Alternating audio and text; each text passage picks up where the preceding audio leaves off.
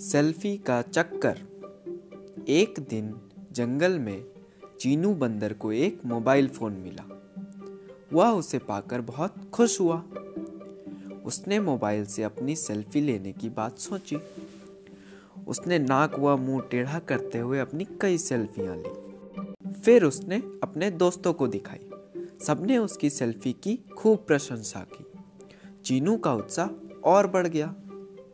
अब वह हर रोज जंगल के अलग अलग स्थानों पर निकल जाता और नए नए अंदाज में सेल्फी लेने का प्रयास करता। उसके दोस्त उसकी सेल्फी की खूब तारीफ़ करते, जिससे चीनू खुशी से फुल जाता। चीनू की माँ को उसकी यह नई आदत बिल्कुल भी पसंद नहीं थी। एक दिन जब वह जंगल से घर लौटा तो उसकी माँ ने कहा, देखो चीनू तुम्हारा यह रोज रोज जंगल के खतरनाक जगहों पर जाकर सेल्फी लेना ठीक नहीं है। कभी कोई चूक हो गई तो? अरे नहीं माँ, कोई बच्चा थोड़े ना हो। अब मैं बड़ा हो गया हूँ। चीनू ने अपनी माँ की बात काट कर कहा, मुझे अपनी रक्षा करना अच्छी तरह आता है। चीनू पर माँ की बात का जरा भी असर ना पड़ा। उसने माँ की बात एक कान से सुनकर दूसरे कान से निकाल दी। चीनू के ऊपर सेल्फी का भूत सवार हो गया था। उस पर दोस्तों की मिल रही वाहवाही आग में घी का काम कर रही थी। हर रोज एक से बढ़कर एक सेल्फी लेना अब उसका शौक बन गया था। वह कभी किसी पेड़ पर चढ़कर तो कभी जंगल के किसी पहाड़ या नदी के पास जाकर सेल्फी लेता रहता। कभी कभी तो किसी हाथी या जिराफ की पीठ पर सवार होकर भी सेल्फी लेने लगता था। धीरे धीरे उसे सेल्फी की लत लग गई। चीनू खुद को जंगल का सबसे बड़ा सेल्फी बाज सिद्ध करने में लगा रहा। एक दिन चीनू ने जंगल के सबसे बड़े पेड़ की सबसे ऊँची डाल पर चढ़कर सेल्फी लेने का प्लान किया। पेड़ की उस डाल से सारा जंगल चारों ओर दूर दूर तक दिखाई देता था। चीनू इस अनोखे दृश्य के साथ अपनी सेल्फी लेने के लिए पेड़ पर चढ़ गया। पेड़ की सबसे ऊँची डाल पर पहुंचकर चीनू ने अपनी आगे के एक पैर से मोबाइल को पकड़ा और दूसरे से पेड़ की डाली को। उसके बाद डाल से हवा में लटकते हुए उसने सेल्फी लेनी शुरू की। वह अलग अलग पोज में सेल्फी लेने में खोया हुआ था कि चर चर की आवाज़ आई, पर चीनू का ध्यान आवाज़ की ओर नहीं गया। वह सेल्फी लेने में पूरी तरह खोया रहा। उसी बीच चर चर की आवाज़ ज़ोर से आई।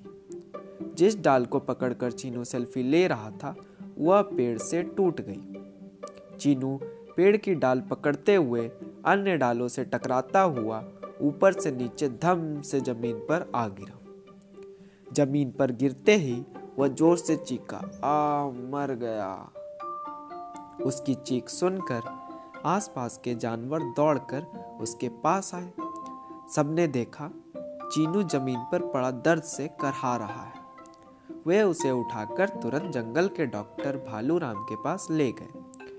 भालू राम ने चीनू का निरीक्षण कर बताया कि उसे गहरी चोट लगी है और उसके आगे व पीछे के पैरों में फ्रैक्चर हो गया है। उसे अब काफ़ी समय तक आराम करना पड़ेगा। इसी बीच चीनू की माँ भी चिंपांजी से खबर पाकर वहाँ आ गई थी। वह डॉक्टर भालूराम की बात सुनकर फूट फूट कर रो पड़ी।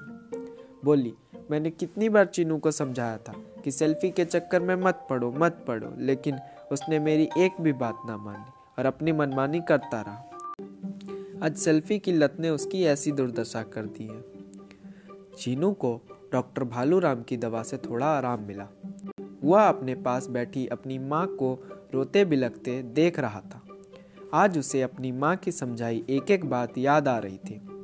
उसे अपनी माँ की बात ना मानने पर बहुत पछतावा हो रहा था।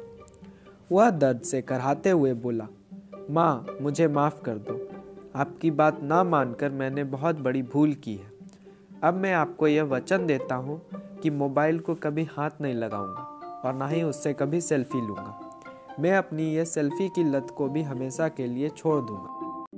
चीनू को अपनी भूल का एहसास होते देखकर उसकी माँ ने उसे गले से लगाकर बोला, बेटा, इसमें मोबाइल का कोई दोस्त नहीं, बल्कि दोस्त तुम्हारा है।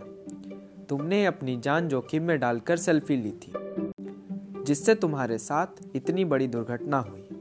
अगर तुम सही और सुरक्षित तरीके से सेल्फी लेते तो इस हादसे का शिकार होने से बच जाते। चीनू ने माँ की बात को गांठ मान लिया। साथ ही सेल्फी की लत को भी छोड़ देने का संकल्प लिया।